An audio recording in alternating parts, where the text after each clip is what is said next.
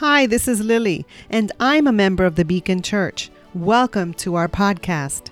My family and I have been attending Beacon for a few years, and we love how the pastors reason through the scriptures every Sunday. We love the fellowship, the kids' classes, the singing, and oh, the cafe is great. So if you're in the neighborhood, we'd love to meet you. We meet every Sunday at 9 a.m., 10:30, or 12 noon. We're located at 65 East Williston Avenue in East Williston, New York. For more information, visit us at visitbeacon.com. See you soon. Well, good afternoon, everyone. And welcome to worship at Beacon Church on Palm Sunday. So, happy Palm Sunday to you. Is that like a greeting, right? Happy Palm Sunday. I guess we don't really know what to say about it. So, happy Palm Sunday. And uh, really glad uh, that you are here. And um, so glad that uh, the ladies are uh, taking part in helping uh, this Palm Sunday be an extra special uh, morning for us. And, and of course, tonight as well at the coffee house. Very excited about that. So um, we get to talk about, because it's Palm Sunday, we get to talk about how trustworthy God is, which is always an encouraging kind of a thing, right? Psalm 22, starting in verse 4. In you our ancestors put their trust. They trusted and you delivered them. To you they cried out and were saved. In you they trusted and were not put to shame. So these there it is, clear as day. It's sitting in the Bible, so this is good news for us. God is trustworthy and because he's immutable that's what the that's what the theologians call it he's immutable he's unchanging in his nature and in his character and in his purpose uh, and so and there's lots of verses that talk about that right? And many of us will, will have a, quite a few of them kind of committed to memory like god's love endures forever. That's a great one. God is the same yesterday today and yeah, see this have every service. So is, is it tomorrow or is it forever? It's for me it's forever. So i don't know what version you guys are reading but maybe i'm maybe i'm remembering an old version. But yeah so he's the same yesterday today and forever tomorrow. Um, you know and there was an older one i'd remember hearing god does not change like shifting shadows. That's an old version that uh, i remember from my childhood. So obviously god is trustworthy. That's really great news. Until he isn't then what? Until he isn't. And I'm not talking about like the kind of times, you know, when your your you know when when your trust gets broken by something like, you know, like a car that breaks down and now you're upset at your car or like you have a kid that does something a little bit like you know, kind of kind of weird and kind of like breaks your trust a little. I heard a story. Bethany Howell, she's a woman from Arkansas and the mother of a six-year-old girl. And they found uh, she found a $250 charge on uh, her phone, like on uh, somebody had been using her her uh, online accounts, and so she thought she was uh, hacked. And so they're starting to research it, trying to figure out what had happened. And the little girl came forward and said, Actually, mom, when you were sleeping, I took your thumb and I put it on the thumbprint of the iPhone and I went shopping. So $250 later, she went, she went shopping. I'm not talking about when something, because that's actually not just, that's actually very clever. So we don't want to you know, scold her too much for that. But, um, but you know, think about instead like a friend who's continually disappointing you. You know, regularly this happens. It makes the friendship, it makes it hard to be a friend. It makes it hard to be able to trust them because every time you trust them, something ends up happening that isn't what you expected. What happens when God is unpredictable? You know, when, when the evidence of his love isn't so apparent when he seems erratic or distant from us. What then? Imagine you were in Israel 2,000 years ago. Israel had been oppressed by any number of foreign powers, the latest of which happened to be Rome. And so there was heavy taxation, and they were interfering with their worship life, and you know there were difficulties everywhere you went in Jewish culture at this time because of the Roman influence or occupation. And then you begin to hear these amazing stories about Jesus. He's some sort of a miracle worker. He's feeding thousands of people. Everywhere he goes, he's casting demons out of people who have been, been tormented their whole lives. Some even say that he raises the dead. When you start to hear these stories and you realize that people are starting to whisper that maybe he's the long promised Messiah, the anointed one. He's the Christ. You guys know, right? Like, Christ isn't his last name. It's not like Jesus Christ Robert Kelly. Like, Christ is a title, right? title mean, it means Messiah or the anointed one. And so that's what it's saying. He's Jesus, the anointed one. He's the Messiah. And people are starting to say maybe he maybe he's the Messiah. In fact, God said, This is my special son. In him I am well pleased. Others w- would tell you that he, Jesus himself actually claimed to be the Messiah. He is the promised one.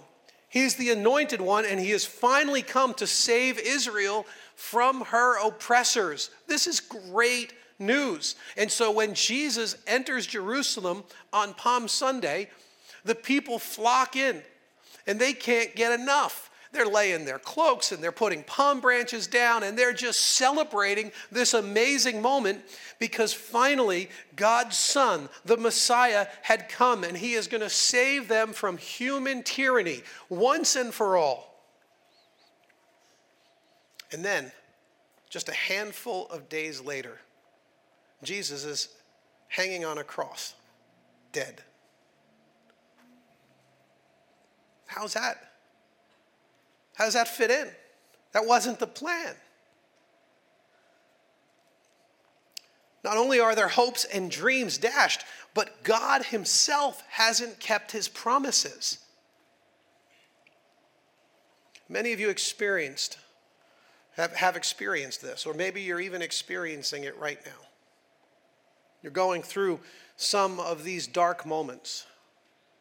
You know, we see this all the time in little ways, and we don't even think about them because they just seem like such little things. But they're frustrations that happen in our lives, and they're, the, they're things that happen that we don't expect God to be doing. Like, so it was a few months, like a couple months ago or so, I, um, I started getting this, like, you know, head cold. I was sick, and I'm like, oh, this is terrible. I feel lousy. And it went on for like weeks, and I'm like, well, the good news is it can't go on for like months. So at least I'll be better when things really kind of get cranking and for Holy Week, and, you know, I got all the extra stuff. Got it just, I'm sure it'll all be cleared up. And right, God, like, because that's the plan plan because like that's how I would run Holy Week for me as a pastor. And so, and then like a couple weeks like later, um, I actually ended up. I'm, like God, right? That's what we're gonna do. We're gonna clear the whole thing up. And God's like, actually, you know, you're gonna end up with some like I pulled something in my back, and I got this little thing, and I'm like on top of the head cold. Like that's a plan. Like, do you think that that's a good thing? And then, so, but good news is it was still far enough out that I'm sure everything is going to clear up because that's what God does, because that's how He should treat me because uh, that's how I would treat me. If I were God and I had all the power to heal and, and, timeline and all that, like I would do that. And then I got this incredibly nasty cough from Trevor. he gave me this, he gave me this like barking kind of cough. And he says it's because of all the kissing. But like, like, cause like I come in, I give him a double kiss, like the, you know, the Italian thing of mwah, mwah, you know, you got to touch his hair to make him. This is the way I get work out of him. You got to keep him productive. But, uh, and so like, you know, this is what happens with Trevor. So, but he gave me this cough, right? And so now I'm like, God, you're to clear the whole, like, it's just to, so you're to make it, you're to go from bad to worse to worse. Like, how could you do this? Now, this is a stupid little minor example, but you know, they cause these little frustrations because we actually know that it's, it's actually the same thing that happens in things that are far more serious. It actually really does happen to us when we suffer in very significant ways. Like those who have lost a loved one, taken long before their time. Why? You know, you've been unemployed and now it's been six months and then it's nine months and then it's 12 months and you know, things are getting really, really tight. I don't know what to do. I can't afford anything. And suddenly you're finding your houses are, are going into foreclosure and like, but I had my hopes and my dreams set on there. This is where I was going to be and this is how I was going to retire. And this is what, now those dreams are being dashed. And you put all your hope in that child because if I have the child, then there's going to be hope, and there's going to be the next generation, and I'm going to have a legacy, and I'm going to be able to raise them, and then you lose your child. And you're like, this is ridiculous. God, this is not the way life is supposed to work. Or you go in for just a, an average checkup, no big deal, just going to make sure everything is okay. You feel good. And you come out with that dreaded diagnosis. You know, you've got cancer, you have heart disease. You're not going to see long life and happy days. You're going to see a lot of suffering and a lot of anguish. It's yours, guaranteed. What do you do? Where is God? How come He doesn't care? Where is this amazing healing power that I hear about? Times like this, what are we to do? Would you open a Bible to Habakkuk chapter 1, starting in verse 1? Habakkuk 1 1. Stay open in the Bible, please, because we're going to be in and out of it for the remainder of our message here. And uh, they're spread into the seats around you, and you can use your app, whatever. This is one of those tiny little books, and he's an interesting little prophet because I'm not a little prophet. I don't know if he was little. He was probably a normal sized prophet, but it's a little book. It's three little chapters.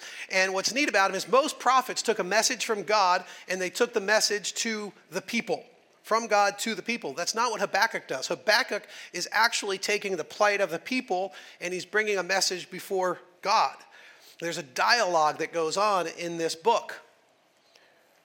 And what we find from Habakkuk is that we can ask God what is going on. We can ask God because that's what Habakkuk did.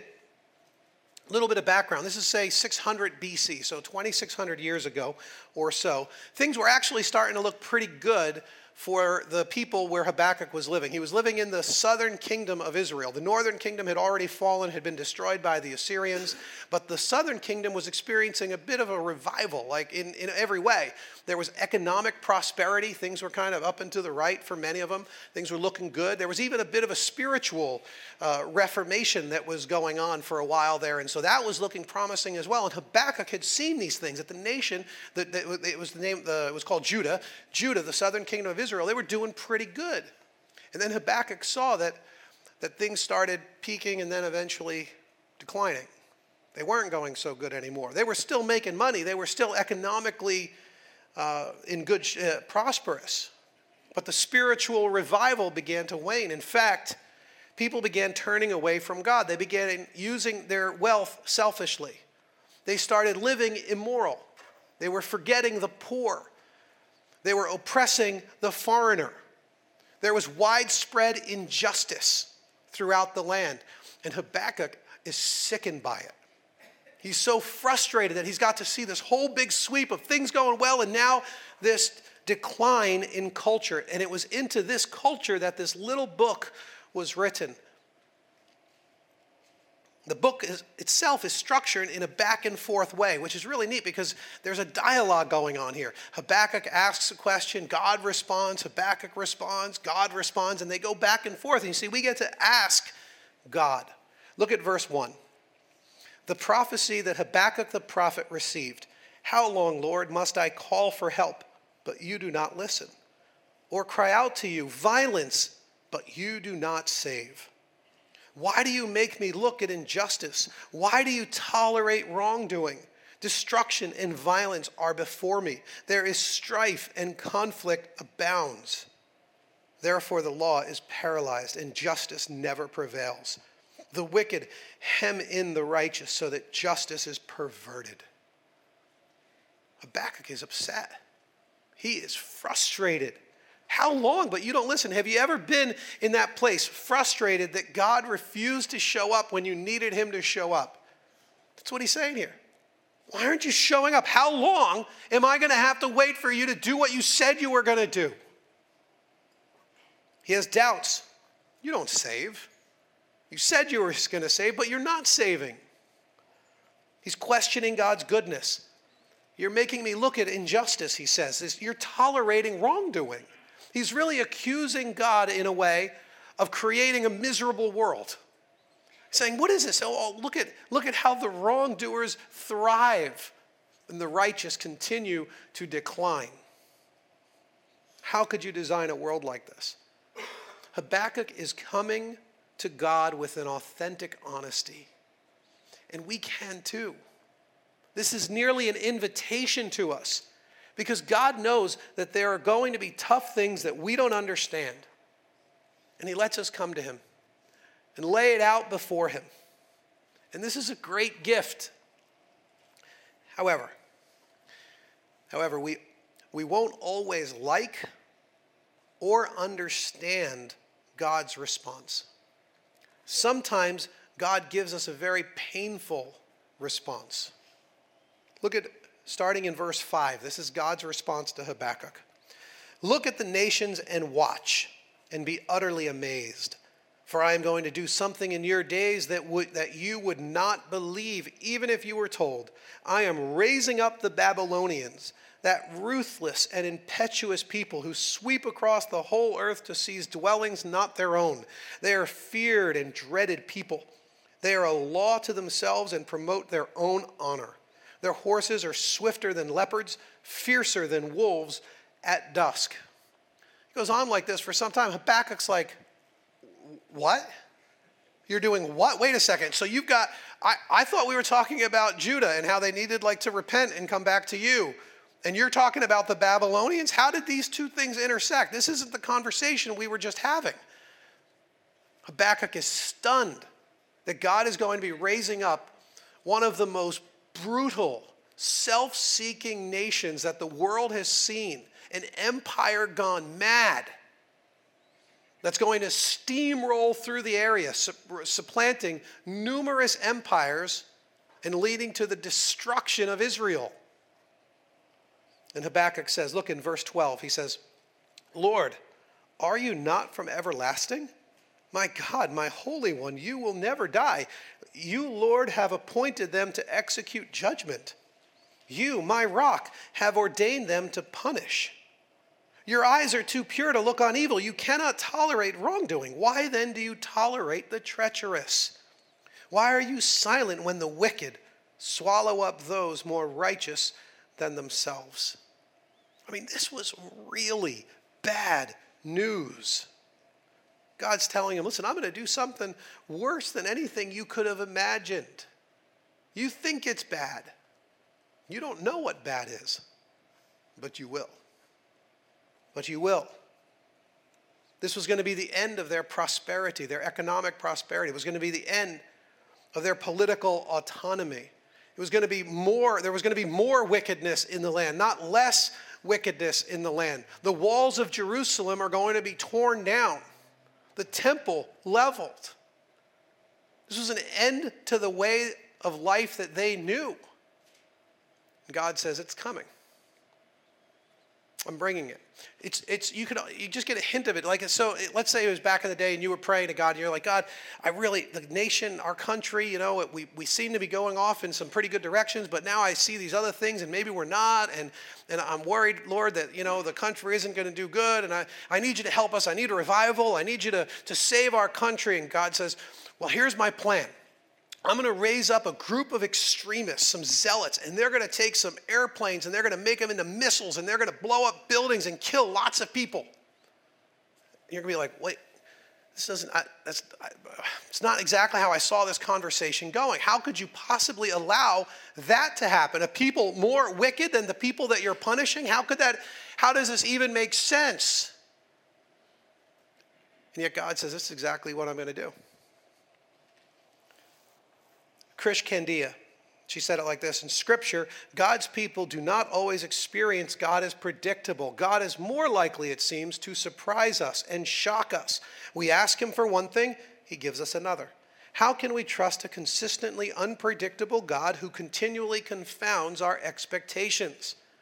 How do you trust a God who makes a bad situation worse? Lots of writers talk about this, but there are really, you could think of it as three stages that a mature Christian will often go through. Three stages. And I think of in terms of leaning, staggering, and resting. So leaning on God, you lean on God. And what does this look like? It means so you're imagine you're not a follower of Christ yet. I know like 30% of you are not yet Christians who are at Beacon because we've done surveys and we know.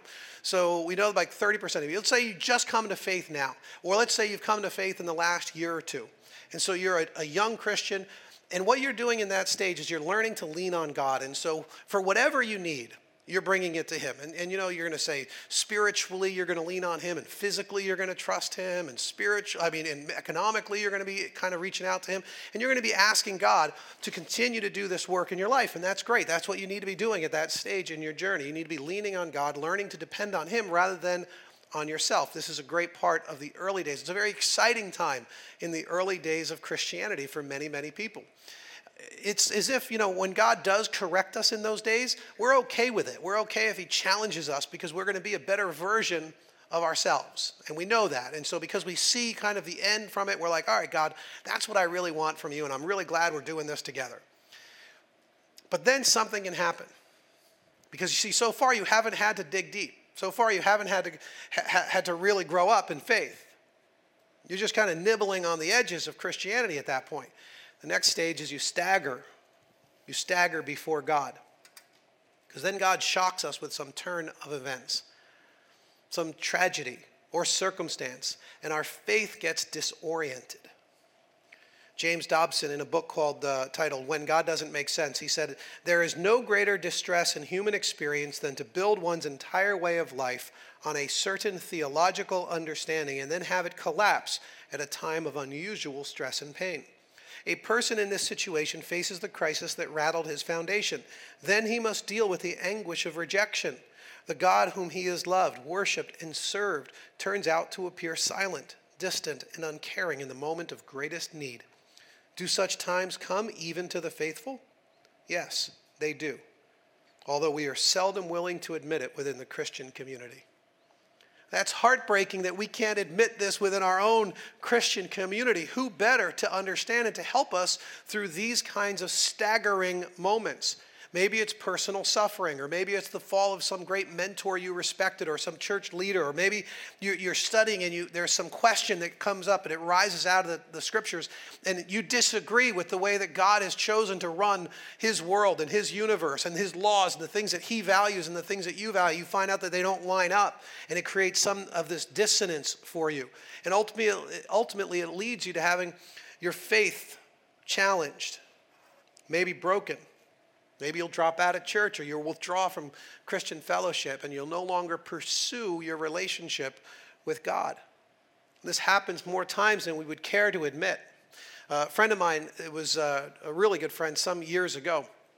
He was uh, the, every sign of the mature Christian. Uh, he was uh, devout. He was uh, expressive in his worship. He was intellectually wired into kind of that intellectual bent of Christianity. That was kind of his thing, and uh, it was he was great in so many ways. A real a, real uh, disciple maker for others, and a, a great emerging Christian leader in so many ways. The thing is, his he came from a Jewish background, and his father continued to reject Christianity. And so he'd share with him many, many times and tell him, Dad, you got to accept Christ. You got to accept Christ. You know, the Bible says you got to accept Christ. It's his only way. Like Jesus is the only way. He is the Jewish Messiah. You got to accept him, Dad. His dad got older and older, and he refused. And he died actively rejecting Christ. He refused to accept him. Well, what is my friend supposed to do? How do you reconcile this? He knows what his beliefs are, he knows what his theology states, he knows what the Bible says. He wants to spend an eternity with God in heaven. Now he's wondering whether his dad is ever going to be there. He can't be. He's rejected Christ. What can he do? He left the faith. Couldn't live in that tension and in that pain. He decided to abandon. He came up with all sorts of reasons why now suddenly he realized that Christianity was, wasn't true and it was fake and all of this kind of stuff. But any, for anyone, any outside observer could see what had happened. He was staggering and he staggered away from God. But you don't have to stagger away from God. You can actually use this, these disruptive kinds of events to learn to rest upon God, to rest upon Him. And we learn to trust in whatever God is doing. Not trust that He'll do what we want Him to do, but we learn to trust in whatever He is doing. No matter what it is. And this kind of faith, it sees through the, the current circumstances. And it anticipates something greater on the other side. You see, it doesn't get blinded by what it sees, but it sees past those circumstances because you know you don't always understand every situation, right? We're limited. We see this much of a picture, God sees it all. And He's put all of these things in motion, but the little sliver of it that we see, we, we don't always see well.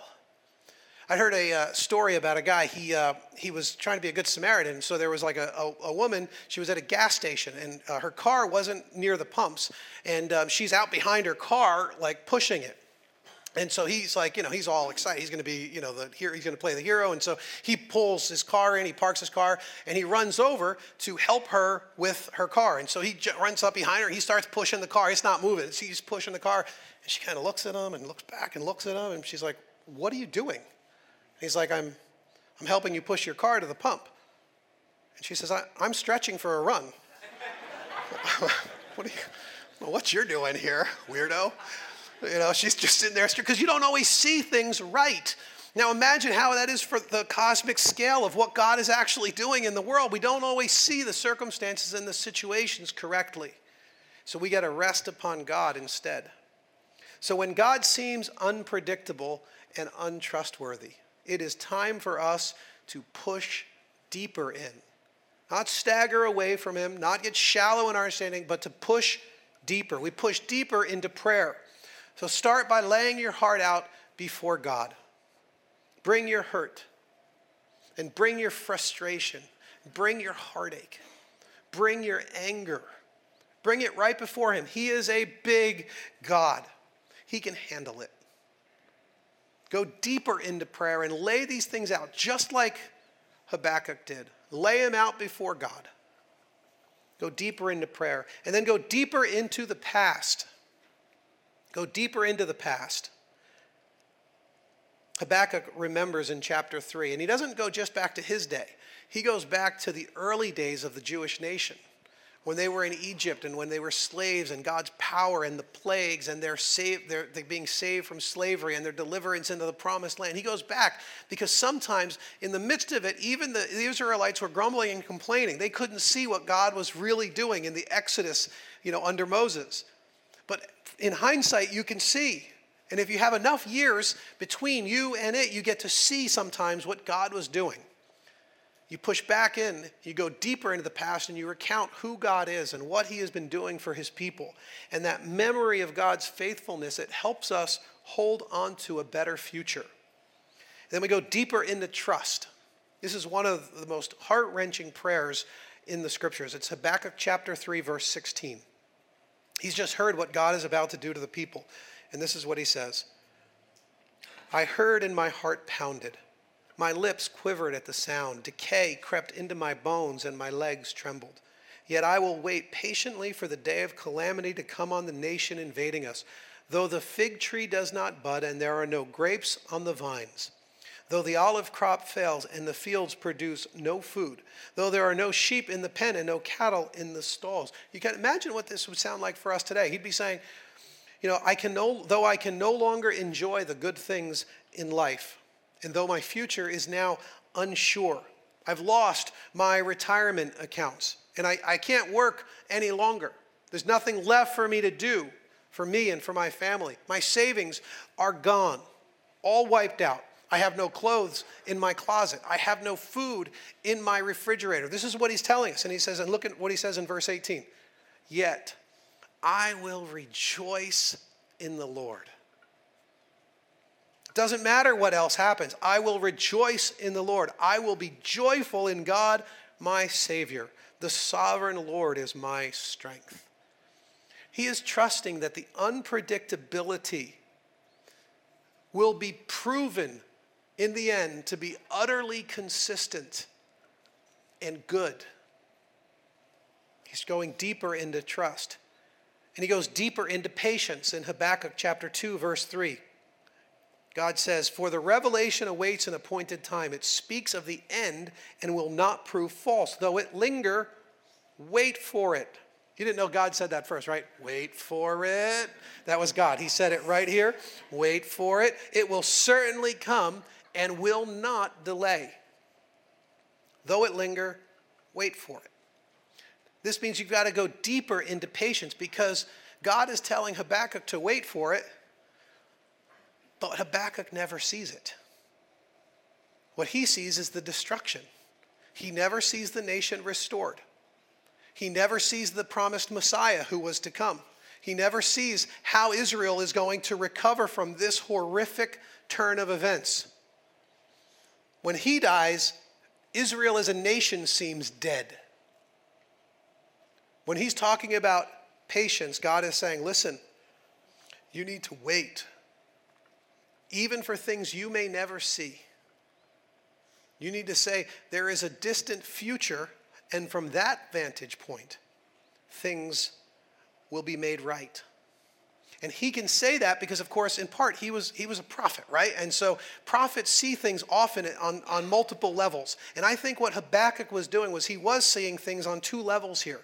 I'm not even, I don't even know how much of it he saw, but he, saw, he was certainly able to articulate things that we now, in hindsight, understand because he went deeper into hope. Look at, look, and this is, this is a really, I, I love, this is a fascinating little verse for me. It's chapter 3, verse 13. He says, You came out to deliver your people that's, a, that's, that's our hope, right? That we get delivered.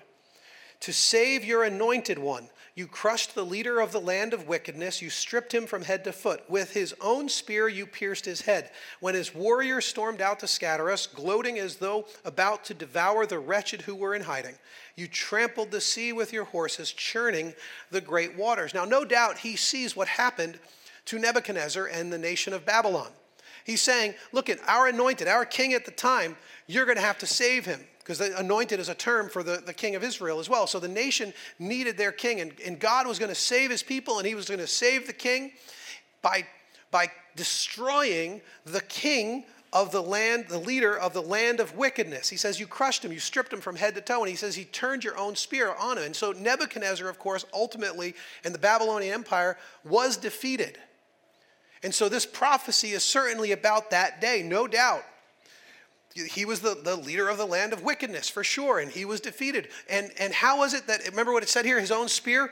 When with his own spear you pierced his head? Well, this actually did take place. They, they say that it was his, the advisors of the Babylonian king that had actually had a silent, bloodless coup.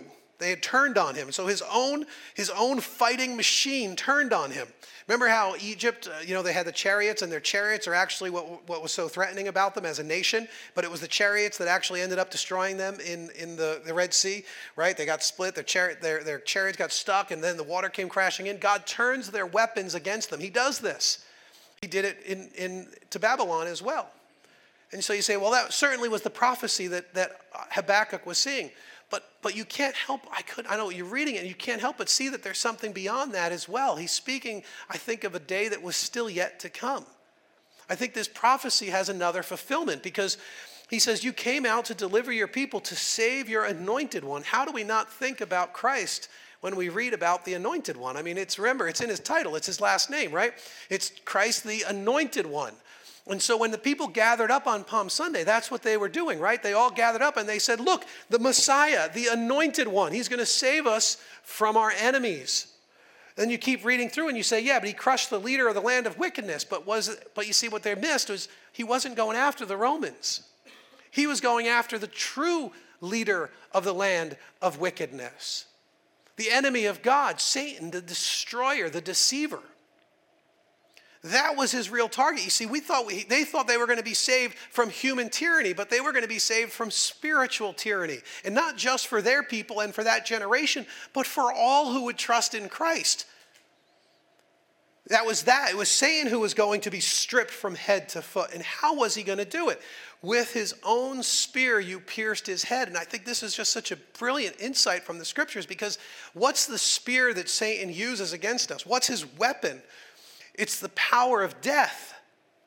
It's our sin that leads to physical and spiritual death, which ends in our separation from God. That's the spear that Satan uses against us. And so, how is it that the anointed one, Jesus, uses the, the spear of Satan against him?